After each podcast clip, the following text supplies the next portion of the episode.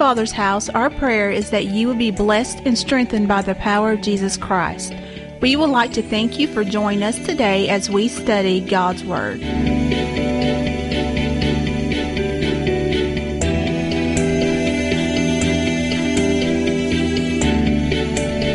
Now let's join Pastor Justin. Before I release this word to you guys, I want to share a testimony. For a couple of weeks, we were out. We was out on vacation one week, and we went to uh, Bethel and Reading the, the following weekend. And uh, Bethel's kind of one of those places that's kind of like on your to-do bucket list, you know. Like, you got, if you can go, go. It'll change, it'll wreck your world. But we had some awesome experiences with the Lord, and God really just... just transformed us. I think I could spend hours talking about it, but in reality, God just did a work uh, in us and just spoke to us that probably take years to really just digest what God released to us uh, for that medical healing conference. So we went for Jessica's work, but it was so beyond that. So, but uh, one of the things that happened before I uh, get into this word, because it ties into the message, but I shared with the youth a little bit there Wednesday night. Uh, how many's ever heard of a Sozo ministry? Raise your hand. Probably half, third of the church. Uh, basically, the Sozo in the uh, in the Greek means to be made whole, body, soul, spirit, to be made whole. That's what the word Sozo means. And so it's basically a time, I don't want to say counseling, but it's a time where God just really meets you and really just, just exposes things in your life, and he ministers to you as the Father, Son, and Holy Spirit, and just radically just just speaks to you. And And so at the opening of it, and I'm not a guy that really gets like, starts seeing just crazy stuff, you know, where God takes me places and things. You know, I have vision, you know, ministry vision, but not so much like seeing things, you know. And there was a lot of things that just began to see. But at the beginning of it, um, he's like, and the, the guy I was with began to speak to me, and he, and he said, "What is the Father showing you right now?" And God took me in, and I'm going to try to hold my composure. I may cry a little bit during this message today, but I want to be real with you guys. But God took me back about a year and a half ago when we, or well, maybe two years ago. I can't remember how long it's been now, a year to two years. But anyway, uh, took me back to um, Cincinnati when we were in revival, and, and took me back to the hospital room when we were praying for Parker. And some of you may remember when we had Parker Um, picture on the there that Easter Sunday in the old building, and began to pray for him, and and man, God did a, just a terrific work in that boy's life. As a matter of no time, we went over there, prayed for him, and I mean, just a radical like turnaround. Like, he's off the oxygen, he's breathing on his own, he's walking, he's moving, and expected to see him in church that Sunday night. And uh, other mother took her somewhere else, and there's just issues there, but nevertheless, didn't get to see him. And the next day, um, God. a call from or got a text from his from his uncle and said, "Justin, you better be praying, man. They've where they have basically sentenced this boy, you know, uh, um, I can't remember what you call it, but basically like where he's been signed to basically like just put him in comfort care. They're ready to take him out, man, and there's just no way, there's just no turnaround with this." I'm like, "You've got to stop this. God wants to heal this boy. You've got to, you got, let me talk to his dad or something. You can't let this happen." And so basically within that hour or two, he died. And that messed with me for year, for ever since that moment. That's messed with my mind. It's messed with my prayer life. It's messed with me. You know, I've hesitated a lot even praying for people, you know. And I always have hesitated praying for people. I believe God needs to speak to you like to like lay hands on and pray for somebody. You don't just go feel, because you're just feeling real warm and tingly inside, just go lay hands on everybody, right? But, uh, you know, but I, I believe in being led by the Spirit. I believe, you know, in just being sensitive to what he's showing you and speaking to you. But I just really believe that with all my heart. Like, if I ever believed for anything before, I believe that boy was to be healed. And so I really just struggle with that ever since. But in that Sozo time, God took me to that to that room, and I began to see the family gathered around the bed, that hospital bed with that baby. And then I seen an image flip, and I seen that boy walking with Jesus in a field. And when I saw that, man, it changed me. When I saw that, it wrecked me, because for a long time, I had battled in my heart on praying for people. Like, is it really God's will? And God began to speak in that time and began to say, God healed that baby but he different did it different than you expected. And he said, Justin, he said, every healing evangelist goes through this. And he said, I'm trying. He said, you can't take the credit when God heals people. You can't take the blame when he doesn't. That set me free. That set me free. That was a moment that changed my life forever. Even praying for people, it changed me. I said that this morning because I believe today is a new day. I believe today is a day where God is going to heal people. Body, soul, and spirit. You might be watching live stream, Facebook Live in just a moment, but can I tell you this? God is going to heal some people today. I've come, there's an atmosphere, and I don't know if you're sensitive to this or not, but this is an atmosphere of healing today. God is going to heal some people. God is going to heal body, soul, and spirit. I have full faith in that. Can anybody come in agreement with me for that? God's going to, God's going to heal some stuff, and so this morning I want to talk about the subject of the path to reconciliation, the healing of the inner man. I believe a lot of times, and I may get a little ahead of myself before I read the scripture, but a lot of times we deal with physical pains in our body, and a lot of times it's rooted in emotional sicknesses. Okay?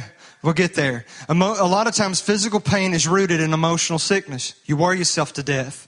You worry yourself sick. You grieve yourself to death. And so it's important, guys, that I can pray for your headache to go away, but if it's stri- if it's triggered from stress, we got to get to the stress.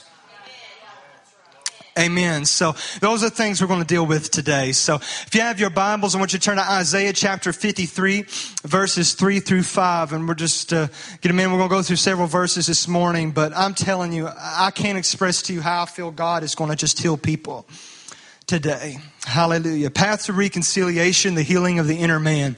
Isaiah chapter fifty-three, verses three through five. And if you've got that, um, just follow along with us. If you don't have it, we'll put it on the screen for you. If you've got your Bible, uh, it could be your electronic Bible or your physical Bible, but I want you to just hold it up in the air. I want you to just hold it up real high. I want you to say, this word, this word is for me. Is for me. Amen. This isn't for someone else on your row.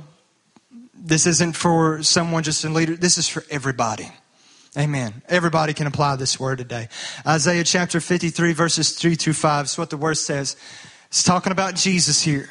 This book of Isaiah, this is Old Testament, so Jesus hadn't come on the scene yet. This is the prophet speaking.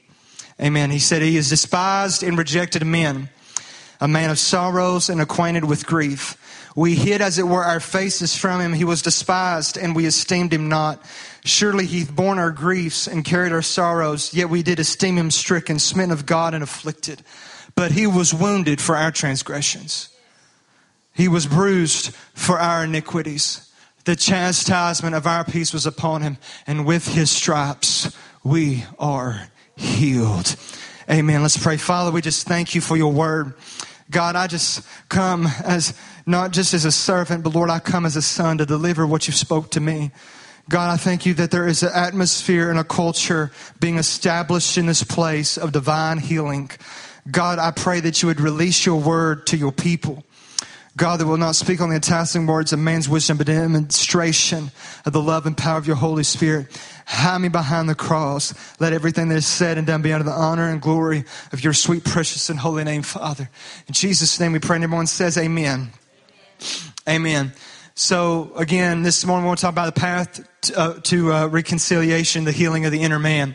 What I want to focus on today is Jesus. Jesus, the Bible says, was a man of sorrows, acquainted with grief. If you read Scripture, the earthly father that would have raised Jesus, Joseph, right? I know he was conceived of the Holy Spirit, but his natural father would die sometime between him and the cross. Sometime he would have to lean on his heavenly father throughout those years. Uh, that, no doubt he felt abandoned. He felt alone. He dealt with grief and sorrow, but he had to rely on his heavenly father for healing and for strength. And uh, so he went through that. He went through being rejected. I mean, when you go to the cross, there's very few there. He touched many lives, thousands of lives. He healed and he fed disciples. He, he fathered in the faith, but yet at the same time, Judas betrayed him and Peter denied him. He was betrayed. He was rejected. His beard plucked from his face. He was spat upon. He was smacked on. He was beaten and abused. All these different things Jesus went through because he went through it so that you don't have to be grieving and you don't have to be sorrowful. You don't have to be that way. The word grief in the Hebrew here literally means disease or sickness, acquainted with grief. Jesus' grief, right? This it translated into disease or sickness. In some Old Testament Hebrew translations of grief is into infirmity. So again, some of our diseases and sicknesses and infirmities are rooted in this thing called grief. What is going on with your mind, will, and emotion that is producing physical sickness in your body?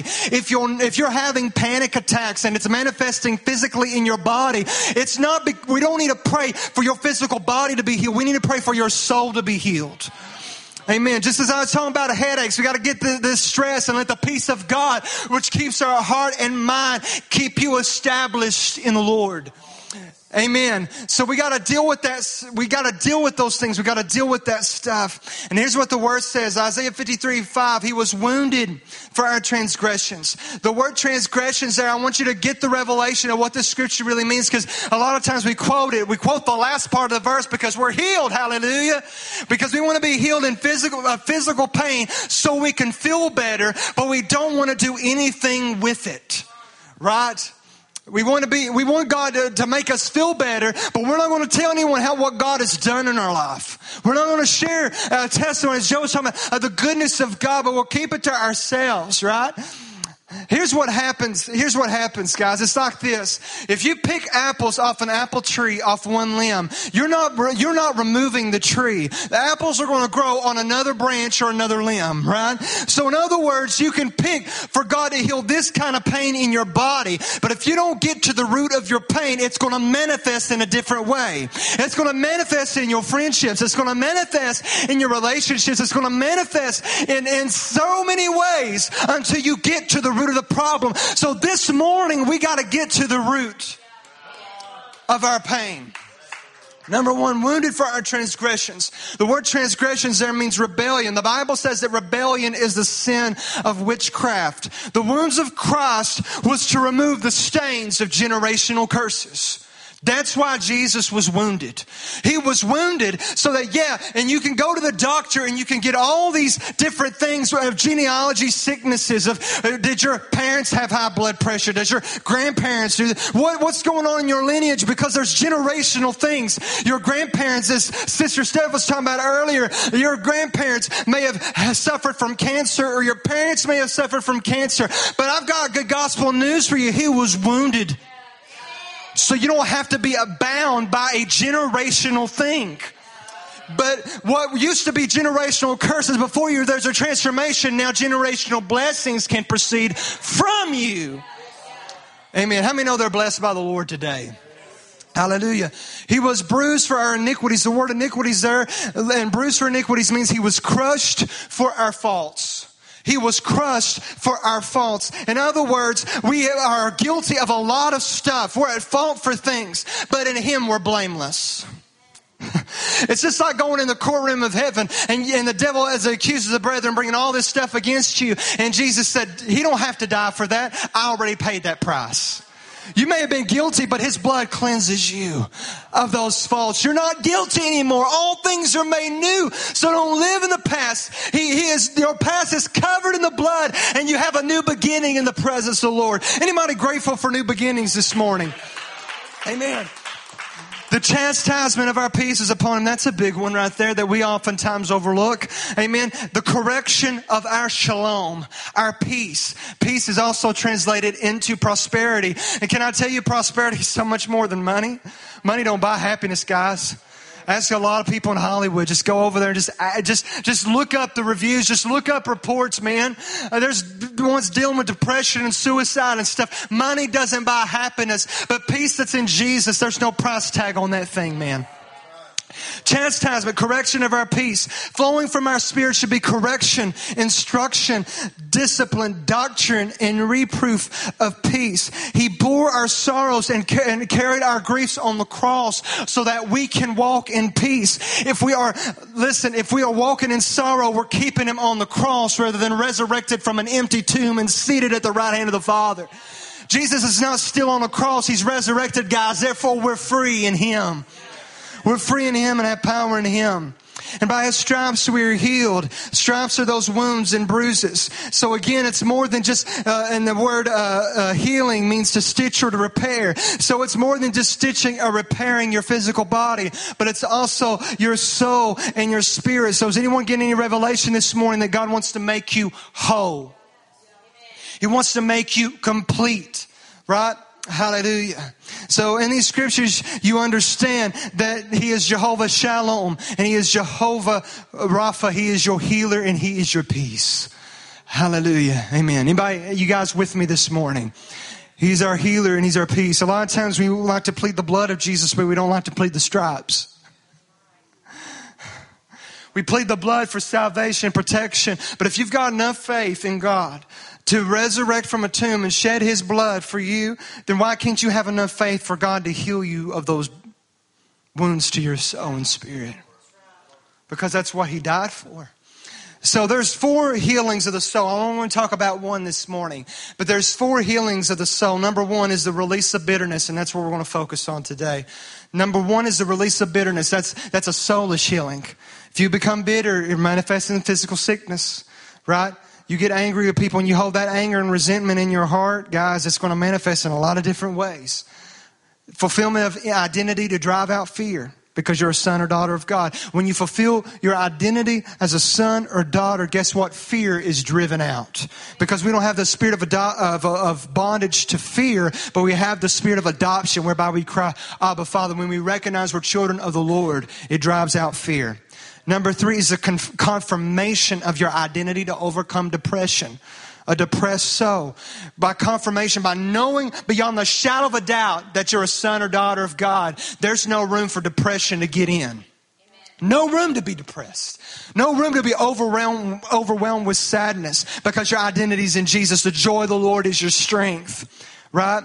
Guys with me? Number four is the reconciliation of soul and spirit to defeat frustration and anger. That your soul and spirit come into agreement and come into alignment. And therefore you're seated above to where you're not carrying all this frustration all the time and anger all the time. So these are four healings, but we're going to talk about the first one, the release of bitterness. As our pastor said a few weeks ago when he was preaching, bitterness is a poison you drink believing it will hurt somebody else. It's a toxic to your spirit. It's a toxic to your soul. Bitterness is unforgiveness. Jesus told Peter, he said, forgive. He said, and Peter asked Jesus, he said, how many times should I forgive my brother? Seven times? And Jesus said, no, forgive him seventy times seven.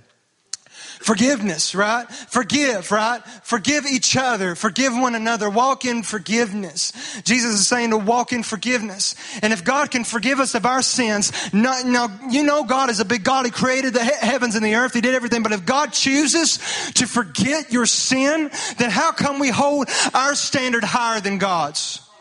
If you hold your standard higher than God's, that's idolatry. Then if you enforce that standard on someone else, that's religion.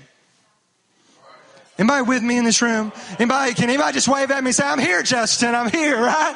Amen. I'm still here, right? We can't have a standard higher than God's. If his grace forgives you, then let his grace allow you to forgive yourself. Don't hold those bitterness, that bitterness and grudges in your heart. Everyone at some point in their life has to confront bitterness. Everybody. There's no way around it. one hundred percent of the people that ever walked upon this earth has to deal with this thing called bitterness. Everybody does at some point, whether it's betrayed in a friendship or relationship, whether it is a divorce, whether it is growing up in a fatherless home, whether it's because God didn't answer a prayer you was believing for. Everyone at some point has to deal with this thing called bitterness. Hannah prayed for a son, the Bible says in First Samuel one. And he said that out of the bitterness of her soul, she poured it, her soul out to the Lord. And when Eli, the priest, came by and said, "What are you doing? Are you drunk or something?" She said, "No, I'm just pouring out my soul to the Lord." And God granted her what she requested, because instead of holding that bitterness inside, she released it to the Lord. You can fight within yourself, but that's not going to heal you. Releasing it to the Lord is what brings healing. Confession will bring healing. Hallelujah. Judges sixteen sixteen, Samuel's soul was vexed. The word vexed means grieved. Samson's soul was vexed unto death. Right? Grieved unto death because of this relationship with Delilah that he had no business being in. Led him to the place where his eyes were really, literally gouged out of his head, right? But he began to pray and he began to repent and said, "Lord, avenge me for my eyes." And he began to repent to the Lord. And he did more destruction to the enemy's camp in one day than all those years combined because of repentance. Your soul may be grieved, but it's time we search ourselves and say, did I get myself in this situation? Have we ever come to a realization and said, maybe this is my fault? Maybe I did this to myself. God, why did you allow this to happen to me? God is not a bailout plan. God doesn't bail out of our bad decisions. We reap what we sow, but through repentance, God can redeem and restore the years that's been lost. Do I have a witness in this room today? Hallelujah. Number three, Second Kings four twenty-seven.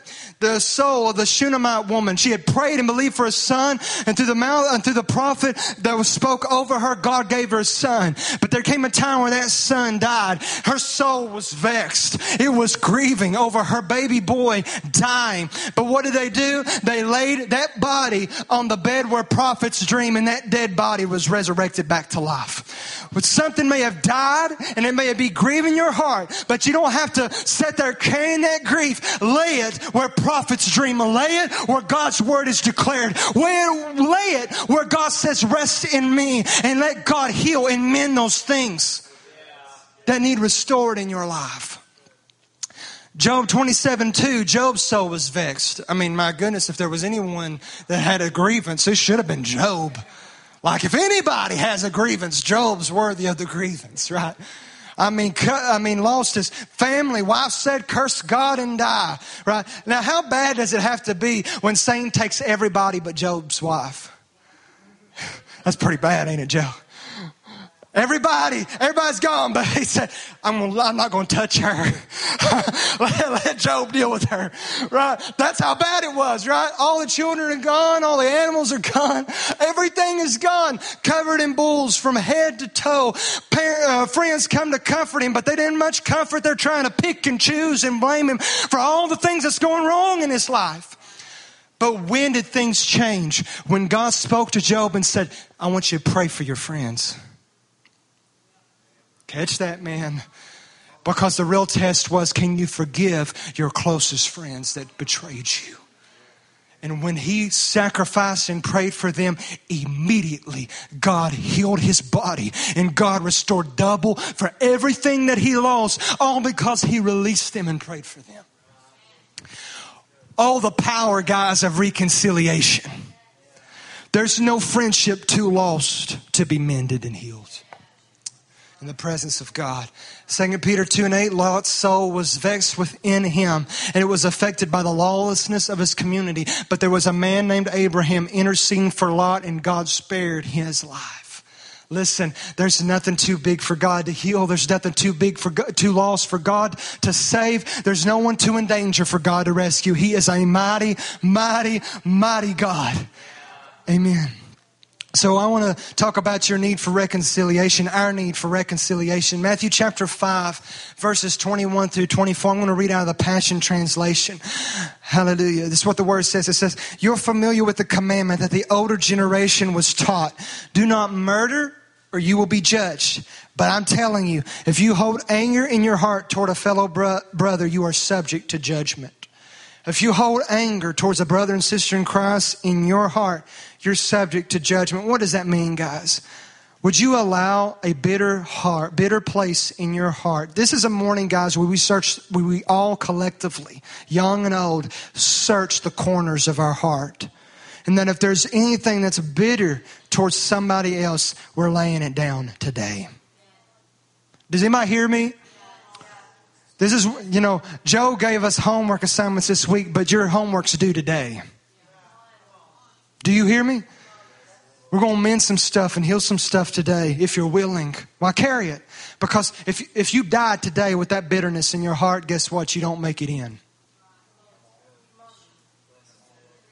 This is the word.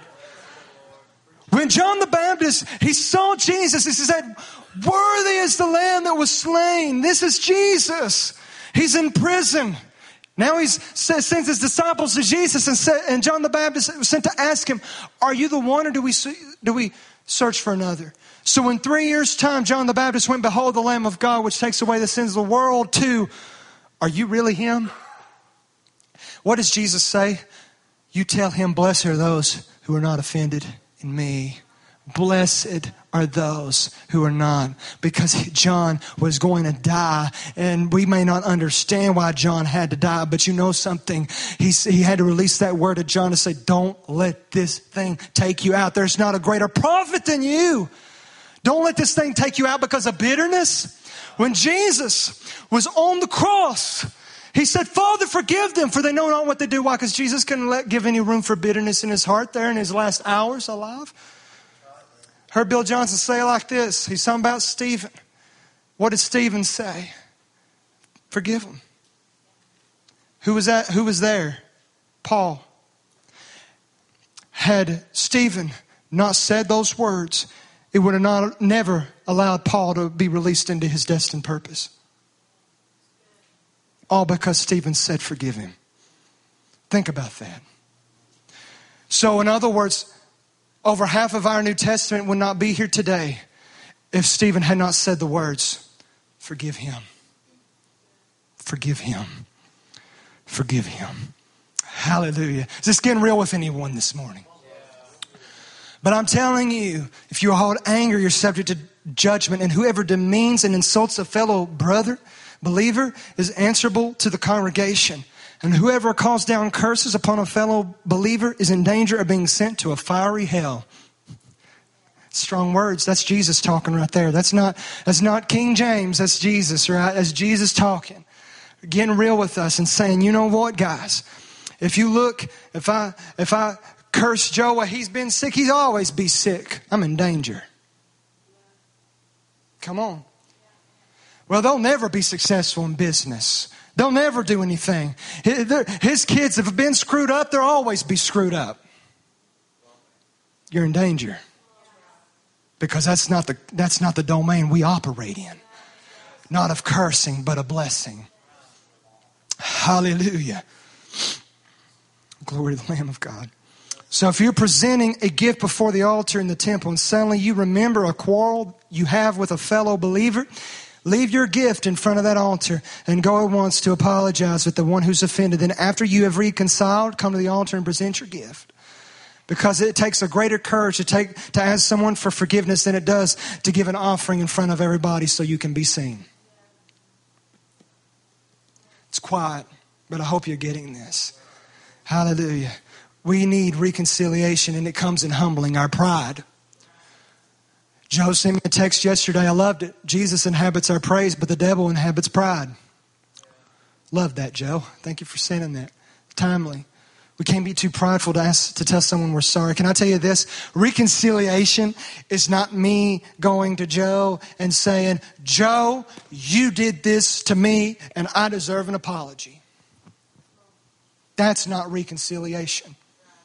That's pride in my life because I've not searched myself to see what did I do. What did I say? What did I think that may have caused friction in a relationship? Two, there's different people in Scripture that had some conflicting of relationships, Jacob and Esau. Jacob was a thief. He took Esau's birthright. Esau was angry. Jacob left. They didn't see or talk to each other for twenty years. twenty years of a broken relationship. But in Genesis thirty-two, and we preached it a lot of times, of Jacob going on Pen- Peniel, Mount Peniel, and have an encounter with the Lord, changed his walk, changed his name. He's no longer a thief. Now he's a prince of God. Do you know why he was on that mountain? Because reconciliation was coming in chapter thirty-three. He needed reconciliation with a long lost brother. And Jacob said, I'm a thief and I can't go this way to him. I need a trans- transformation and a change in my heart. And when Jacob saw Esau, you know what Jacob said? It's like I'm looking in God's face. And they embrace each other. Listen, God's able to do more in a moment than you can do in a lifetime. And if there's friction in a broken relationship, let God heal it. Let God deal with you. Ask God to search me.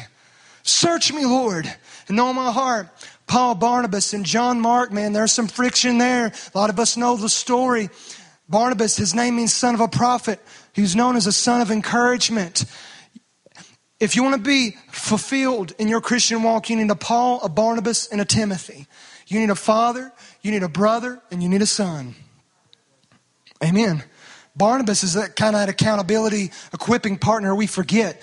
But it was Barnabas who got a hold of Paul because Paul was by himself. And, and the, and the disciples was like, we're not befriending Paul. He tried to kill us before. Right? This is the guy that tried to sentence us to death. But the Bible says Barnabas said, no, Paul, we ain't, we ain't taking that. Go and take, took him before the disciples and began to speak on his behalf. This is what he encountered. He is a new creation and God has set him free. He defended him. Barnabas did. Barnabas also would go during a time of famine. Paul was now being persecuted and the Bible says he was by himself in Jerusalem. Barnabas went after him, said, there's revival in Antioch and we need you. Come with me. That's what he did. We need each other, don't we? I said, we need each other, don't we? So he went and got him. And the, they went on their first, the prophets were praying and the Holy Ghost spake and said, I want Paul and Barnabas to be sent out. And they went on their first missionary journey together. Barnabas said, let's take John Mark. You know John Mark. Mark wrote Mark's gospel. Mark was a disciple. Mark was young. He was a, probably in his teenage years or something. He was young. Okay, let's take him. But somewhere in Pamphylia, the Bible says that John Mark got discouraged, homesick, and went home. Go to the second missionary journey. Paul and Barnabas was getting ready to go and said, let's take John Mark. Paul said, no, we ain't taking John Mark. He done gave up and quit and went to the house.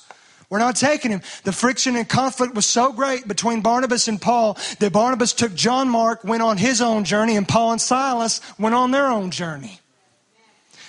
The kingdom of God actually grew through that because more lands was preached to, but there was some friction there. But you would read later on in Scripture that Paul was thankful for Barnabas and, and how he stood for the work of the Lord. And he, he on, in Second Timothy four, uh, Paul sent after for Barnabas, and here he's getting ready to get it beheaded for the gospel. And he said, it would please me to have John Mark come to me. Don't die with bitterness in your heart. Don't die with bitterness in your heart. Don't carry that for years. Release it. Forgive people. Don't hold yourself captive. Don't hold other people captive. And when you do that, I believe God can mend and heal. So there's three different people you can have bitterness with. And this is where we're getting ready to close here in just a moment. Number one, you can be bitter with God. I wouldn't necessarily say, as I was sharing earlier, that I was bitter with God. I just had a struggle within myself that I just didn't have confidence to pray. And God broke that and has gave me just a new confidence in prayer. Just, uh, I mean, just set me free.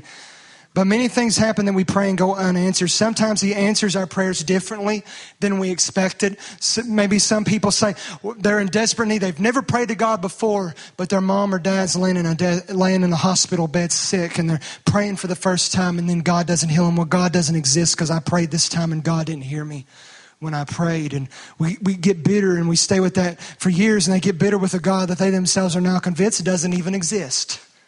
Right? Bitterness. We blame God for things that happen, never seeing his side of the story. Being bitter with God never solves anything, but we must release our, business, our, our bitterness knowing that he has a better plan in mind. Hebrews twelve fifteen says that, that the grace of God cannot coexist with the root of bitterness. It's either God's grace or it's bitterness. We choose. So I would rather say, God, you have a better plan. I want to listen to you and hear your voice.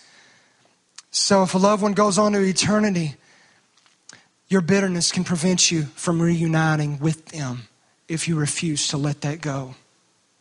Don't be bitter. Don't be bitter. God wants to reconcile and God wants to heal. The Bible says, I'll just read this, Second Corinthians five, that he has gave us the ministry of reconciliation. He's in, we inherited that ministry, all of us have, to bring reconciliation and to be conduits of God's healing power. And he, he made us of, in his righteousness, and so we need to carry that.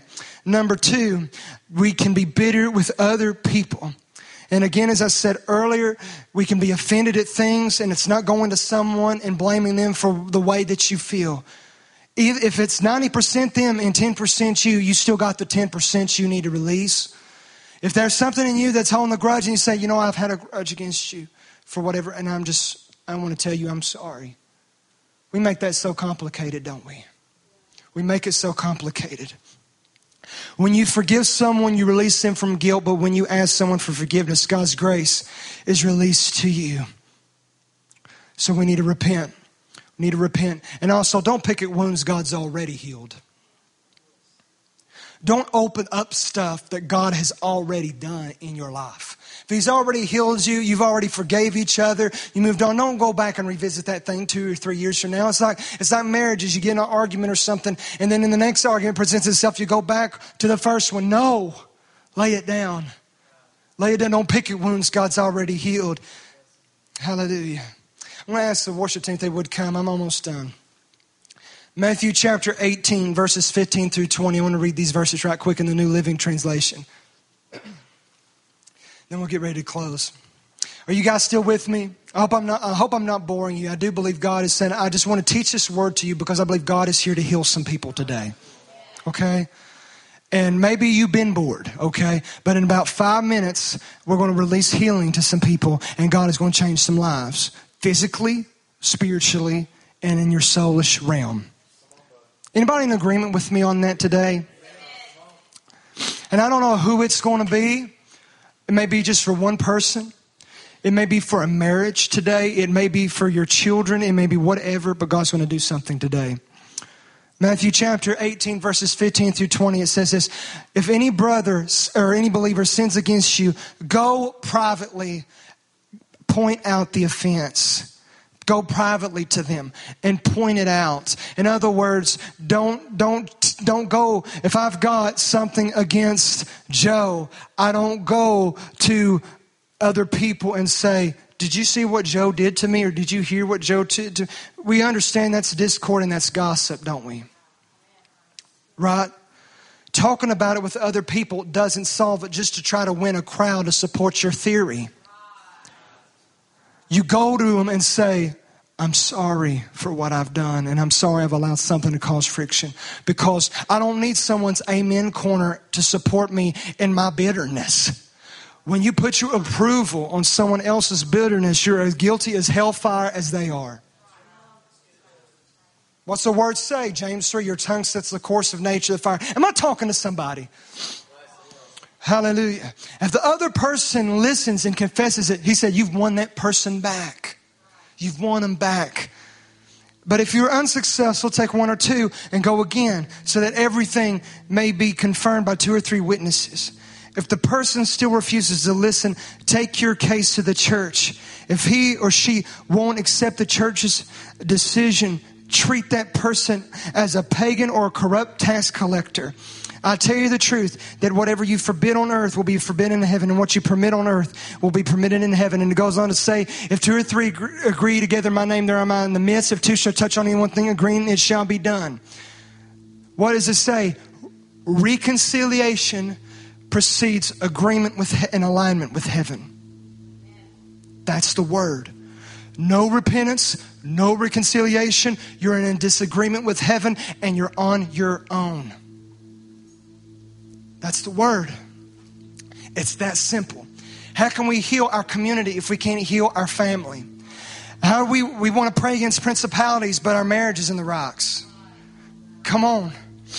Children need to be saved. They need to be loved. We need to search ourselves. Finally, you can be bitter with yourself.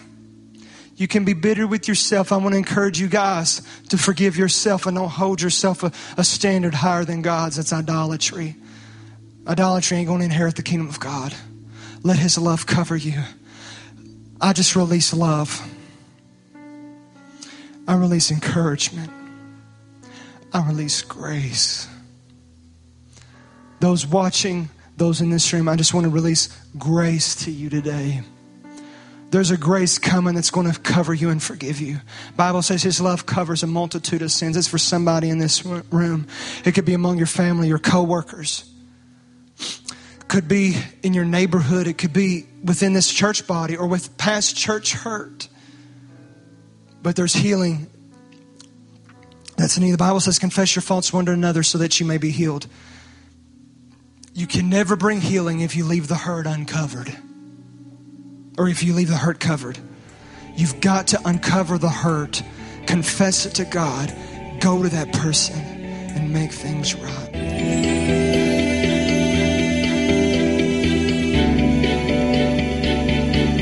If you would like to know more about Our Father's House and upcoming events, log on to our fathers house k y dot org.